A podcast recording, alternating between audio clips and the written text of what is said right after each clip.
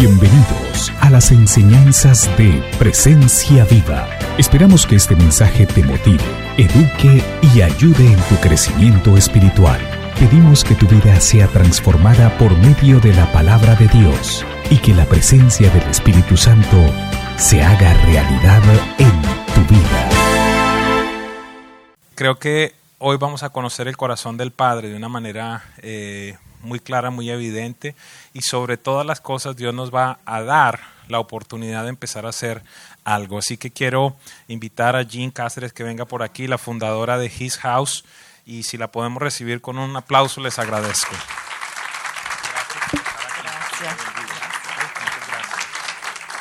Bueno, es una bendición estar aquí con ustedes. como le dije el pastor, mi nombre es Jean Cáceres González. Eh, era Cáceres cuando establecí el hogar para niños.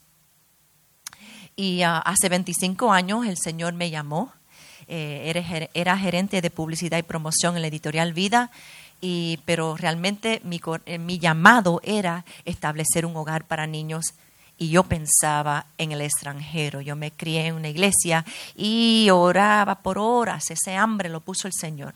Yo no puedo tomar crédito. El, hambre que yo tenía del Señor lo creó Él y pues oraba y oraba y estaba muy decidida ir para el extranjero. Pero lo lindo es que el Señor me dijo, no, te quedas aquí, estableces el hogar para niños aquí, aunque hablas los tres idiomas y tocas la guitarra y estás dispuesto a dormir en el piso, en la tierra, no vas a ir. Te quedas aquí, estableces el hogar para niños aquí, en tu propio patio, en Miami. Y lo lindo es que el Señor me ha traído todos esos niñitos de la selva, de Honduras y Guatemala, me los ha traído a mí. Y he podido, hemos podido en el equipo de Jesús ministrarle a muchos más niños de lo que ah, yo pudiera haber ministrado en mi vida, porque ya estamos a casi nueve mil niños en los últimos 25 años que, han llamado a His House su hogar. Um, pero eh, mi meta hoy es de no solamente compartir la historia de His House y decirle y dar información, porque afuera hay una mesa donde usted puede recibir la información, pero eh, y también quiero enlazar em, testimonio que refleja los principios que, han, que ha compartido el pastor en las últimas dos semanas que está en la, en la serie de encuentro o la vista eh, y la visión y la diferencia, porque quiero que vean que no solamente está la palabra en nuestras vidas, en la vida mía, eh, se ve obviamente que que cuando uno confía en el Señor, Él es fiel para cumplir todas sus promesas. Pero también quiero cumplir uno de los mayores objetivos de mi vida. A ver si sé colocar esto. Hmm, no,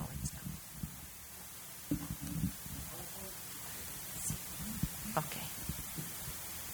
A ver. Ups. ¿Qué es?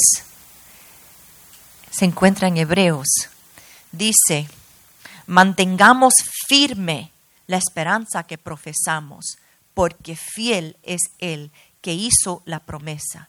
Yo quiero que vean la fidelidad de Dios eh, por medio de mi vida, por medio de lo que Él ha hecho en el hogar para los niños. Preocupémonos los unos por los otros a fin de estimularnos al amor y a las buenas obras. Esa es mi meta hoy, que yo pueda estimularlos. En inglés se dice stir up, estimularlos en su corazón para que vean la fidelidad y poder, y poder estimularnos al amor y a las buenas obras.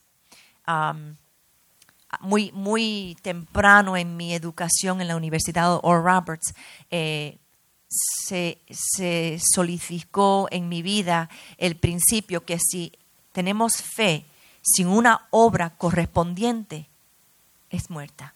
La fe con una obra, con las, una obra correspondiente, es la fe que el Señor está buscando.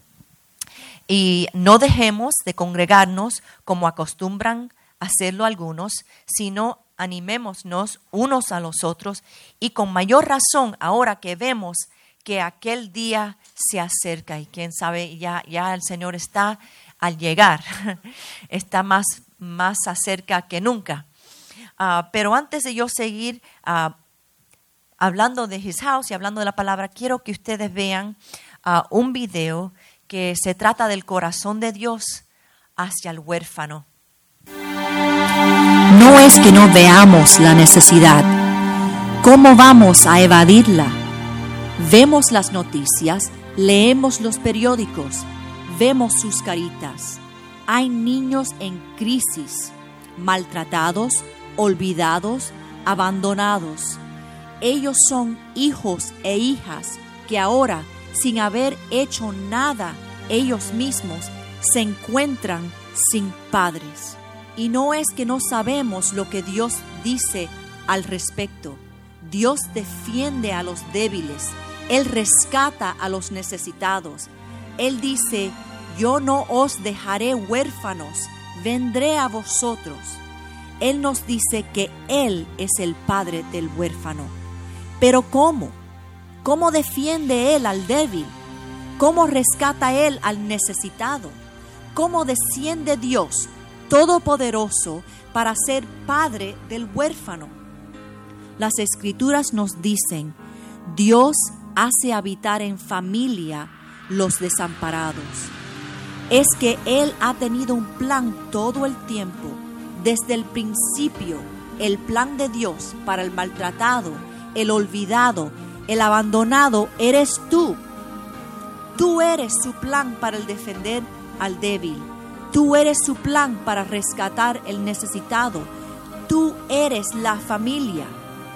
Tú y yo no solo tenemos el privilegio de extender el alcance de la familia de Dios, sino que tenemos la responsabilidad de hacerlo. Si le llamamos Padre, ¿cómo podemos ignorar las necesidades de sus hijos? Así que esta vez no dejes que esta sea una historia sobre ellos. Deja que sea una historia que te incluya a ti. Dios es el Padre de ellos, nosotros somos su familia. El hogar para niños, His House.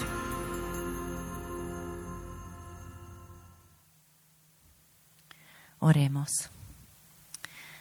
Padre, queremos sentir tu corazón hacia el huérfano, el forastero, Señor, la viuda. Nos sigue diciendo cada vez en la palabra, cuídenlos. Ten en mente que estos niños son míos. Señor, queremos, queremos sentir tu corazón. Queremos entender, Señor, lo que tú quieres de nosotros en cualquier llamado que nosotros tengamos, Señor. Te pido, Señor, que tú me uses, que tú eh, puedas eh, dar tus palabras, Señor, por medio de mí. Gracias, Señor, porque es tu palabra que nos anima, Señor. Es, es tu palabra que nos da vida. Es tu palabra, Señor, que nos llena, Señor, de, de, de amor. Te pido, Señor, que en esta mañana nosotros podamos recibir de ti, Señor, algo especial, una palabra personal, Señor, que nos haga cambiar en el nombre de, tu Hijo amado, Jesús. Amén. Amén. Bueno, quería mencionar dos cositas de lo que había hablado el, pastor. Y uno es que nunca es muy tarde. Y le quiero mencionar que cuando yo comencé, yo me crié en Nueva York, nací en Nueva York, vine aquí a Miami, me encontré con una muchacha en la iglesia, que era nueva la iglesia. Fuimos a la playa, me confesó que estaba embarazada, pero que se lo iba a quitar, porque ella estaba viviendo con un ingeniero y el muchacho se fue y eh, ella era una, una modela, modela muchacha muy linda, eh, y estaba embarazada y se iba a quitar el niño. Digo, no, no, no, yo acababa de salir, venir de la selva, estaba muy quemada, tenía el pelo cortico porque estaba en la selva del Brasil y llegué aquí, eh, primera, por primera vez estaba allí en esa iglesia y le dije, oh, no, no, no lo puedes hacer, por favor. No sabes que tu, el Padre está tejiendo esa vida. tú no le puedes cortar las manos a Dios, no sin consecuencia. Eh, dame ese niño. Así que a los 21 años le supliqué que me diera ese niño. No tenía nada, solamente una deuda bien grande de la universidad. Le supliqué me, entregara ese niño. Y después de darle mi ropa y mudarla y todo, pues decidió quedarse con el niño y me entregó mi niño, el primer niño que se llamaba Michael Anthony. Y mis padres tenían ya, eh, yo creo que ahí está Michael Anthony. Mi papá tenía 67 años o 68, mi mamá casi 60, y les dije, por favor, cuídenme este niño. Así que mi, mi papá casi a los 70 le entregué un recién nacido. Y mi mamá no regresó a trabajar porque le quedaban unos cuantos años y me criaron a Michael Anthony. Ahí estoy yo y ahí está Michael Anthony. Y eh, me criaron. Pero eso no terminó ahí, porque una pastora me llamó, me dijo, estoy ministrando en la cárcel y hay una mujer que está embarazada, hay una mujer colombiana que llevaba un paquete, tenía cocaína y le agarraron en el aeropuerto y no sabe qué hacer con ese niño. Ah, voy. Eh, le dije, no mates a ese niño, yo entiendo que estás en crisis, pero dámelo, que yo te lo crío. Y cuando a ti te deporten, yo te lo doy otra vez. Yo te lo entrego. Pero no deje que la presión de esta crisis te haga hacer una decisión que lo vas a, lamentar. Así que a los ocho días fui al hospital Jackson y me entregó su recién nacido Omar Alejandro. Y no tengo fotos de Omar, pero mi papá tenía casi 80 años cuando le entregué otro recién nacido mi mamá. Así que nunca es muy tarde para comenzar. a mi papá, luego cuando lo deportaron, deportaron a mamá, mandé a mi papá de ochenta y pico y mamá de setenta y pico a Colombia para que lo pudieran establecer con su mamá y regresó y, ah, y luego a los ocho años me lo, me lo devolvió. Y terminó de estudiar en la Universidad de Oral Roberts y está trabajando con nosotros en His House. Es el, ah, el, que coordina todos los vuelos para esos niños indocumentados que puedan regresar con sus familias. Eh, un travel coordinator, así que él está comprando todos los boletos, buscando la persona que va a acompañar y ese es el trabajo de, de Alejandro. el, otro, el otro punto que quisiera dar testimonio es que todo comienza con una promesa. Todo comienza con una palabra, una palabra que da, da el Señor, una, una cosa, una palabra especial, una promesa que el Señor da. Y eh, cuando yo estaba muy contenta en la editorial Vida, el Señor me dijo, ya es tiempo de desarrollar tu llamamiento. Yo estaba publicando la Biblia Thompson en tres idiomas, estaba haciendo toda la promoción y yo realmente no quería salir de la editorial Vida. Pero el Señor me empezó a decir, es tiempo de desarrollar el llamamiento sobre tu vida. Y el Señor da unas instrucciones específicas. Él dice, yo no te llamo esclavo, te llamo amigo porque te digo lo que, dice, lo que está haciendo el maestro. Me gusta decir en, inglés, he tells you what's, up his sleeve. Él te da... Eh, conocimiento de lo que Él está haciendo si uno se sienta con Él a escuchar. Así que eh, Él me empezó a decir, Jean, ya es tiempo. Ya tenía siete años eh, en la editorial Vida cuando el Señor me dijo, ya es tiempo. Y como ven, yo comencé con el, el corazón del Señor, empezó cuando estaba allí en, en la Amazonas, estuve allí eh, cuatro meses y ah, pensaba regresar allí, pero no, el Señor me dijo, no, eh, eh, tengo otra selva para ti. Se llama Miami. es difícil trabajar aquí. A veces le preguntaba, Señor, mándame otra vez allí donde estaba esa temperatura de 115.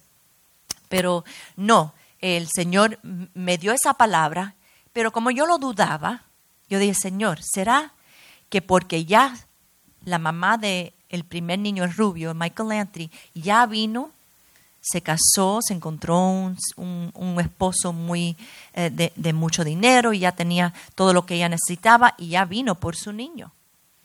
Y ah, tenía que entregar a Michael Anthony y yo, yo pensé, tal vez es porque ahora me va a quedar vacía la casa, que estoy teniendo este sentimiento, este, este sentido de ya es tiempo de hacer otra cosa nueva. Así que yo dudaba que eso era una palabra del Señor. Eso ocurre. Uno duda, eh, somos humanos y el Señor nos conoce. Yo le dije, Señor, tiene que ser una voz alta, radical. No voz quieta, no así dice el Señor. Yo, yo necesito saber que esto eres tú. Yo no quiero hacer una cosa buena, quiero hacer tu voluntad. Y en inglés se decía, Lord, I don't want to do a good thing, I want to do the God thing. Yo quiero hacer lo que tú, así como una puntería, una puntería exacta. Así que eh, decidimos que el nombre se iba a poner His House. Íbamos viajando hacia Nueva York porque como eh, una persona que se crió en Nueva York y no me gusta este Navidad de verano, me gusta sentir ese frío, ver la nieve, pues el día después del día de Navidad, en el 87, nos fuimos de viaje, unas amigas y yo, a Nueva York, y ella, ellas ah, escuchaban mientras que yo les decía de lo que estaba diciendo el Espíritu Santo en mi corazón. Y empezamos a soñar. Vamos a ponerle, ¿cómo le pondremos? Y mi amiga le puso his house. Yo le decía, qué lindo, no se traduce en español, he how. Dice, me bajas a he how. No, es la casa del Señor, la casa de Él. Y le pusimos his house. Pues a todo le poníamos, en Nueva York le poníamos eh, lugar en his house. Ah, vamos a tener alfombras así en his house, cortinas así en his house. Vamos a tener arbolitos de Navidad así en his house. Lo que nosotros veíamos, le poníamos su lugar en este lugar de fe. His house. Nuestras palabras son importantes. Nuestras palabras. Empezar a soñar lo que el Señor ha puesto en nuestro corazón. Porque desde, desde adolescencia el Señor me había puesto en eso en mi corazón. Y por eso a mí me encanta hablarle a los adolescentes. Son soñadores. Pueden recibir palabra, promesa del Señor. Y me encanta desarrollar y, y- y- y echar agua en esa semilla. Y así hizo el Señor conmigo. Pues yo le dije, Señor, háblame alto. Y empezamos a soñar, a hablar de His house como si fuera, orando, diciendo, Señor, este zapato es demasiado grande para mí. Yo soy hija de padres cubanos, yo no tengo dinero, yo lo que tengo es deuda, yo no soy casada, solamente estoy criando un niño que yo le salvé la vida, pero no es mío. Eh, en cualquier momento me lo piden y pues yo necesito saber que esto eres tú. Pues eh, regresábamos, paramos por la ciudad de Columbia, South Carolina, y ahí, aunque nosotros pensábamos que estábamos perdidas, el Señor nos trajo a un letrero que decía, His house, porque Dios todavía escribe en la pared. ¿Cuánto creen que Dios puede hacer lo que Él quiere? Y cuando uno tiene duda, uno tiene algo que no, no hay posibilidades, Señor, háblame alto. Le dije, háblame alto. Yo quiero que tú me lo indiques radicalmente. Pues mira, yo le dije black and white, Lord. I need it black and white. Pero Él es mucho más creativo que en blanco y negro. Me lo puso en rojo y, y amarillo. Y ahí nos paramos. En ese día de lluvia nos paramos en el medio de la calle y alabamos al Señor porque Él es grande y si Él le place escribir en la pared, pues así lo hace. Y nosotros somos los que hacemos a Dios pequeñitos. Que el Señor nos abra nuestra visión, nos abra nuestros ojos para ver lo más grande. Y esa es mi oración muchas veces, Señor, que yo no te haga pequeño, que tú te, hagas grande mi visión para yo poder ver lo que tú estás haciendo en el mundo, en mi vida, mi familia. Hazte grande, que yo no te haga pequeño. Así que el Señor me mostró eh, y luego pues cuando Él nos indica eh, haz esto y después nos confirma, pues después viene la provisión, ¿no? Que yo tenía deuda. Yo tenía 40 mil dólares de deuda. Y un niño y un llamado. Y saber que ya como el Señor había dado su sello de aprobación, que esto no era mi idea. Esta era una idea de Dios que Él me puso en mi corazón. Así que yo dije, bueno, Señor, me empezó mi amiga Nora Santi Esteban a recoger prostitutas y drogadictas de aquí de Okeechobee. Ahí en, Palm Avenue, en Okeechobee, eso está lleno. En, esas paredes grandes, adentro de allí, en esas paredes, hay muchas drogadictas y prostitutas y mi amiga entraba ahí a decirles y hablarle del Señor a esas mujeres. Dios tiene otro propósito para ti. Sal, entra a mi carro que yo te llego, yo te, yo te enseño cómo vivir de otra manera. Y decían, sí, yo lo quiero, pero ¿qué hago con mi recién nacido? ¿Qué hago con mi niña? Yo te, no te ocupes, yo tengo a alguien. Y me traía esos niños a mí apenas tenía veintipico años, 26 o 27 años. Firma aquí un affidavit of temporary custody, un, documento legal de custodia y yo te pongo en un, autobús para un, em, rehabilitación de drogas cristiana y Jean te cuida a tu niño. Así empezó la casa de mi mamá a llenarse de niños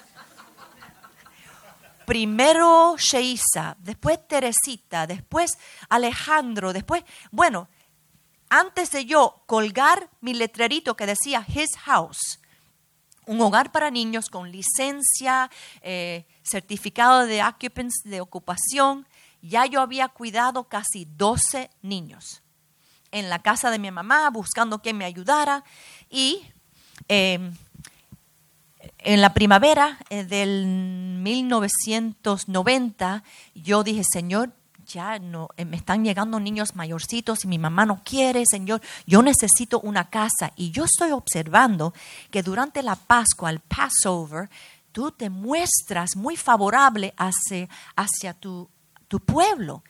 Yo no soy judía, pero estoy engendrada. Yo soy adoptada y las bendiciones de Abraham son mías y yo me abro para ser bendecida y recibir tu favor, especialmente porque estoy leyendo en el libro de Ezra que el libro, el rey de Asiria le dio regalos durante la Pascua y, y en el Éxodo se llevaron lo que querían. Y yo digo, esto es un tiempo especial, Señor. Yo estoy aquí para recibir tu favor, especialmente en esta temporada, porque yo soy bendecida como tu hija en este tiempo como eh, adoptada y engendrada y, ser en la misma bendición de Abraham. Qué atrevida yo soy, ¿no? Y pues fui a, un culto tempranito de oración, había una mujer que estaba entregando papel a la iglesia y alguien me dijo, pues pídele a esa señora un papel para ese nuevo ministerio. Y fui, me pidió ¿qué estás comenzando? Y de esta foto estaba siempre metida en mi agenda. ¡Pah! De la promesa. El Señor me ha prometido. Él me, me dijo, me dio una palabra que yo iba a establecer un hogar para niños. Mira, me lo confirmó.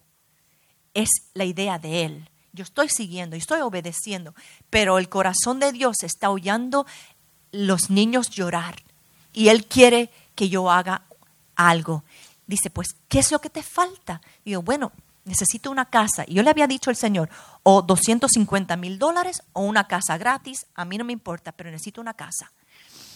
Y me dijo, ¿y esta casa? ¿Qué te parece? Yo digo, está fantástica. Ok, se lo voy a decir mi, mi esposo. Yo digo, mire, yo no tengo dinero. Tiene que ser gratis. Realmente yo no entiendo cómo yo fui tan tenía tanto valor en ese tiempo, pero le dije que, que tenía que ser gratis. Y eh, para hacer una historia larga, corta, porque quiero entrar a la palabra, eh, me la entregó. Tres años gratis. Y cuando tomaba mucho tiempo, eh, todos los permisos, the waiver of plat, the um, impact fees, the Department of Environmental Resource uh, Management, uh, uh, hazardous waste approval. Bueno, era una barrera tras la otra. Tres años me tomó abrir ese hogar. Si alguien me dice que me va a tomar a mí, que era la gerente de publicidad de promoción en el editorial Vida, y la idea que yo tenía eran publicadas alrededor del mundo en seis meses, que yo no podía abrir un hogar para niños en seis meses, seis meses, yo no lo hubiera creído, pero me tomó tres años. Y a veces el Señor nos da un llamamiento y la primera barrera, ah, ¿será que yo no oí? Yo, no, no, esto no puede ser del Señor, sino Él me hubiera estar abriendo puertas. No, vienen obstáculos, vienen pruebas y el Señor quiere ver si uno va a perseverar. Y yo tenía que perseverar. Y cuando yo me desmayaba y, me, entristía, me entristía, pues recibí un versículo de mi hermana que me dijo, con la sabiduría se construye la casa, con inteligencia se echan los cimientos, con buen juicio se llenan sus cuartos de bellos y extraordinarios tesoros. El Señor me dijo, esos tesoros son mis niños, Jean. Y a ti te falta sabiduría todavía. Te falta establecer mejor juicio para manejar este tesoro que yo te voy a dar. Porque el Señor dice que los niños son tesoros, son bendición, no son carga, son bendición. Y para poder manejar ese tesoro de nueve mil niños, el Señor dice, oh, tranquila, en mi tiempo. Yo tuve una idea para salvar a Noé y inventé un proyecto de 100 años. No, mi tiempo no es el tuyo. Yo voy a establecer este hogar en mi tiempo, así que nuestras actitudes son importantes someternos al tiempo del Señor, alientarnos con su palabra, recibir la instrucción de su palabra es importante. Y hablando de estos tesoros, vamos a ir a eh, el...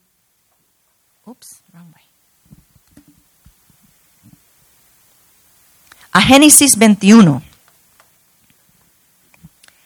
Y el... Pastor Edwin estaba hablando sobre la vida de Abraham y vamos a continuar con la vida de Abraham. Y ah, dice la palabra en Génesis 21, versículos 9 al 21, comenzando con el versículo 9, pero Sara se dio cuenta de que el hijo de, que Agar, la egipcia, le había dado a Abraham, se burlaba de su hijo Isaac. Pero por eso le dijo a Abraham, echa de aquí a esa esclava y a su hijo. El hijo de, su, de esa esclava jamás tendrá parte en la herencia con mi hijo Isaac. Este asunto angustió mucho a Abraham porque se trataba de su hijo, propio hijo. Pero Dios le dijo a Abraham, no te angusties por el muchacho ni por la esclava. Hazle caso a Sara, porque mira lo que declara Dios, porque tu descendencia se este, establecerá por medio de Isaac, pero también del hijo de la esclava haré una gran nación, porque es hijo tuyo.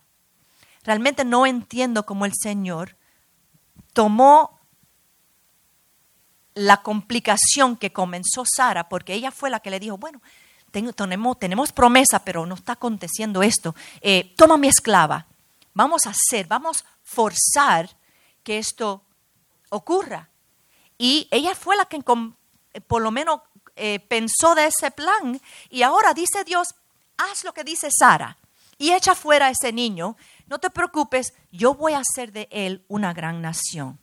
Y a veces nosotros no vemos lo mismo que del Señor, de este niño rechazado. Dios dice, yo voy a ser una gran nación.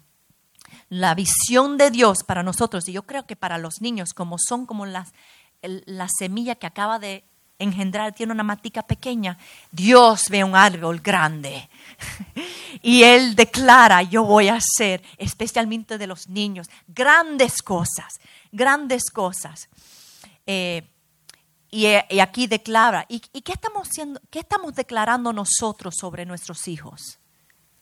¿Qué estamos diciendo de lo que van a hacer nuestros hijos? Estamos diciendo, grandes cosas tú vas a hacer, niño y mi niño, vas a ser poderoso en el Señor, vas a ser un juez, vas, porque yo veo que tú puedes usar esos talentos y afirmar lo que nosotros vemos como ve el Señor. vamos a seguir en el, en, el en el versículo 14 al 16.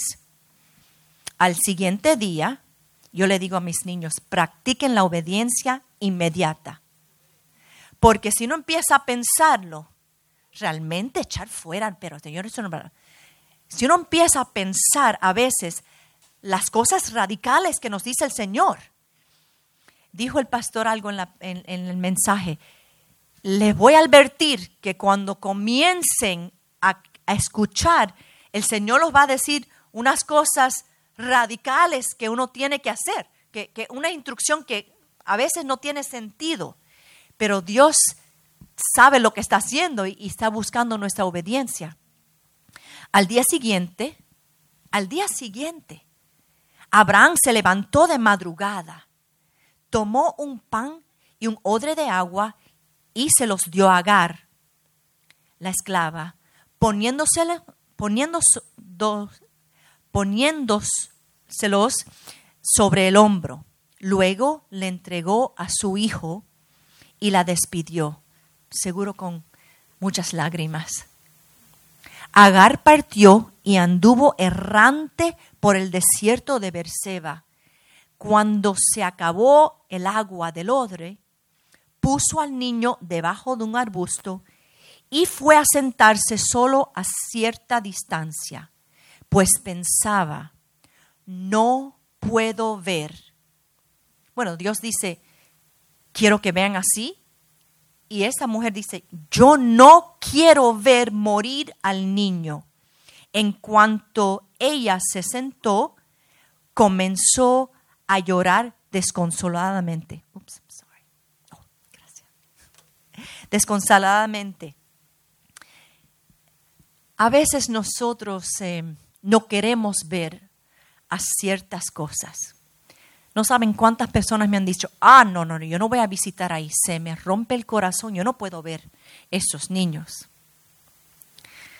Eh, a veces como esta propia madre, el dolor es tan fuerte que ponemos a estos niños, mira, debajo, debajo de un arbusto donde uno no lo puede ver. no pienso que eso es lo que el Señor quiere. Él quiere que nosotros veamos el dolor de nuestro prójimo, de esos niños que vienen llorando, están caminando dos meses, un mes y medio, subiéndose en, el tren La Bestia, subiéndose en camiones, a veces ven a niños que se caen, a ven, ven las niñas que son retiradas por un grupo de hombres. A veces ven sus propios familiares que mueren en el desierto. A veces hay niños o niñas que vienen a His House de nuestra comunidad, que han sido maltratados, abusados, se le ven las marcas de los cachetes, los moretones en los cachetes, se le ven las quemaduras de cigarrillos, se le ven las listas. Sí, es un dolor muy fuerte. Pero el Señor nos da la fortaleza para poder ver y luego nosotros, el Señor le indica qué es lo que ella tiene que hacer. Pero no podemos, no podemos poner a ese dolor debajo de un arbusto. Tenemos que mirarlo, pedirle la fortaleza al Señor, la gracia al Señor, para poder lidiar con esa situación. Sigamos en los próximos ah, versículos, en el versículo 17. Ese es el versículo más favorito mío. Porque antes decían, ella se sentó y comenzó a llorar desconsoladamente, ¿verdad? Fue, dice la palabra que lloró la mamá desconsoladamente. Y mira quién dice el que oye el Señor. No dice, y oyó la voz de la, de la mamá, aunque estoy seguro que la oyó, pero quería indicar en su palabra que su corazón estaba muy, muy atento a ese niño que casi no podía sacar, eh, eh, estaba dehydrated, deshidratado. Había caminado por no sé cuántos días en el desierto, casi no tenía voz. Y dice la palabra que cuando Dios oyó al niño sollozar, el ángel de Dios, que tal vez fue una cristofonía, no sé, tal vez el Señor Jesús vino, quién sabe, dice, el ángel de Dios llamó a Agar desde el cielo y le dijo, ¿qué te pasa, Agar? No temas, pues Dios ha escuchado los sollozos del niño. Aleluya. Dios está escuchando todos los llantos. Él no se le escapa ni una. Dios tiene muy, muy atento la voz del, del, niño desamparado, el niño que está dolorido, de todos nosotros. Él está escuchando, pero tiene un lugar muy especial para el huérfano. Porque, ¿qué dice? Yo soy el papá. Yo soy el papá del huérfano. Como él dice, como yo le puedo decir, yo soy Mama Jean. Mi esposo se llama Papi Mario. Yo tengo tres hijos biológicos más Alejandro. Y eso, eso yo puedo describir, quién yo soy según a las personas a quien yo estoy muy apegadas. Y Dios dice de quién Él es según el huérfano. Yo soy el papá del huérfano. Y luego indica en el versículo 18 y 21, dice, levántate tómalo de la mano porque Dios necesita nuestras manos. Era muy capaz de resucitar ese niño. El mismo ángeles pudieran haber venido, pero él le dice a Agar, necesito tus manos. Levántate, levanta, recobra fuerzas, recobra fuerzas y ve allá y levanta ese niño que tú estás escondiendo.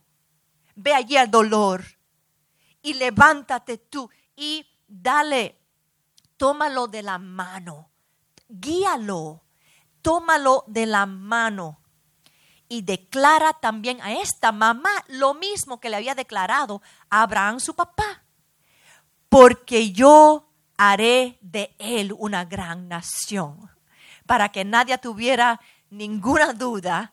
Dios se lo declara al mamá, al papá, a la mamá y dice, anímate mamá, ve allí, levántalo de la mano, porque tengo promesa con ese niño. Y mira qué lindo, porque a veces, a veces nosotros pensamos, pero ¿qué tengo yo? Yo no tenía casa, yo no tenía dinero, tenía un llamado y deuda, eso es todo. Yo le pudiera decir, Señor, no puedo. Pero mira lo que hizo el Señor en el versículo 19. En ese momento Dios le abrió a Agar los ojos y ella vio un pozo de agua en medio del desierto. Enseguida fue a llenar el odro, el odre, y le dio a beber al niño. Y Dios acompañó al niño y este fue creciendo, vivió en el desierto y se convirtió en un experto arquero. Esa mujer no había visto los recursos, no había visto el recurso que Dios tenía, ese esa fuente de agua, Dios la creó para poder ministrarle vida a, estos, a este niño. ¿Y cuántos niños hay? ¿Cuántos niños hay? Cientos de niños en Miami-Dade que no tienen padres, que necesitan una familia.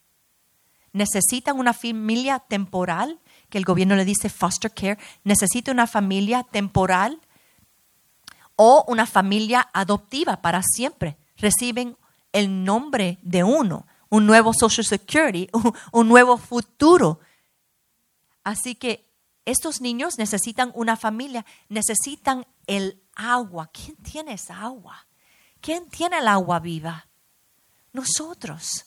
Nosotros podemos ministrarle a esos niños que vienen, que están muertos espiritualmente, están al morir emocionalmente.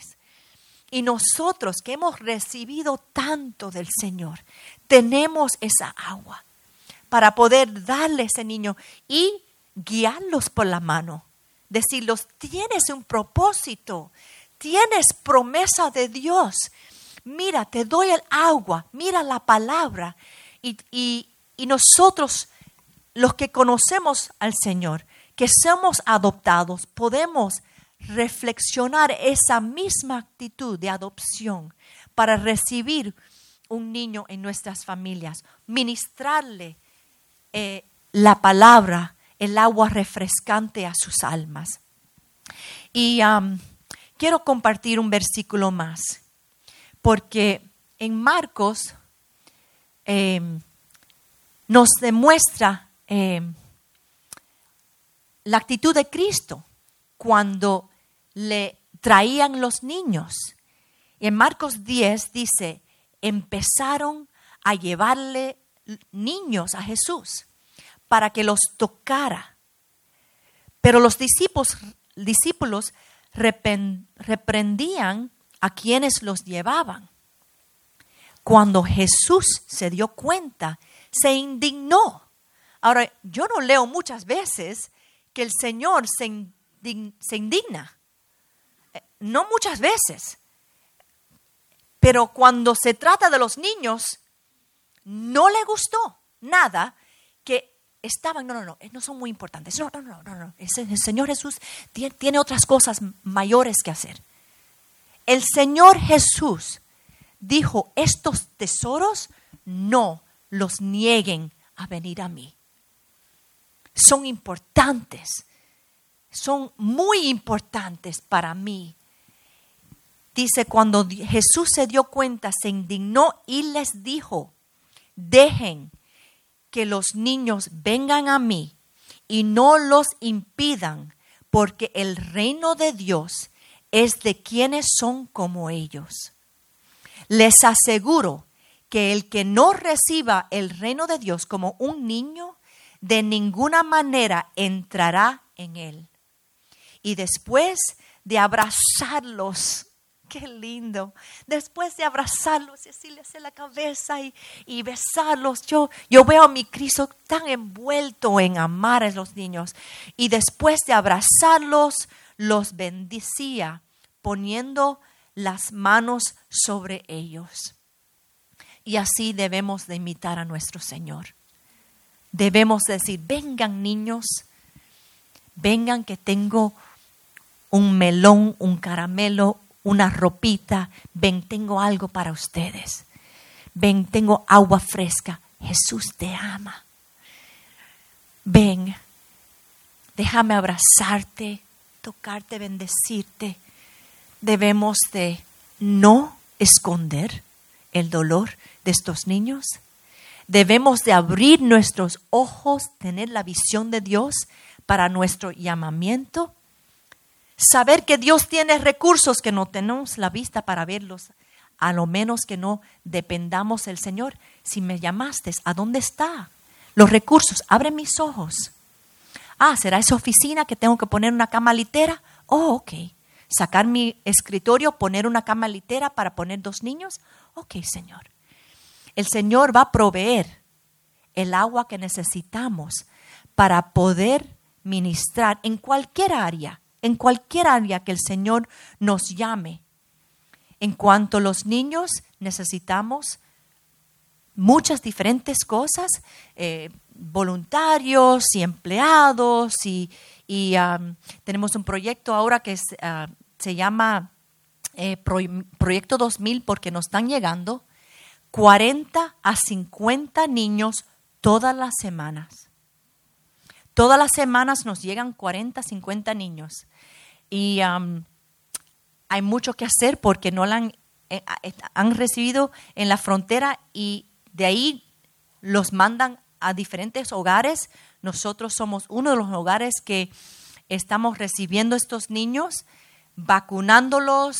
Eh, están muy abandonados en cuanto al cuidado médico y dental y, ah, y emocionalmente están muy heridos, pero yo le doy gracias al Señor que dijo de mí Jesús, ciertamente llevó sobre él mis dolencias. Mi Jesús llevó mi pecado, mis heridas, mis y ciertamente sobre él llevó mis dolencias, el dolor de mi corazón, Él lo llevó también. Y son buenas nuevas decirle a este niño, Jesús te puede sanar de toda herida emocional. Esa agua es Cristo. Y necesitamos eh, ayuda y por lo tanto tengo mucha información ahí, pero en este momento quiero invitar al pastor que eh, me ayude a contar todas esas oportunidades de, empleo, de, ser voluntario, de proveernos Biblias eh, marcadas para esos niños, eh, de ropita, de, comida. Hay mucho, mucha oportunidad de sembrar en este campo misionero en el reino del Señor.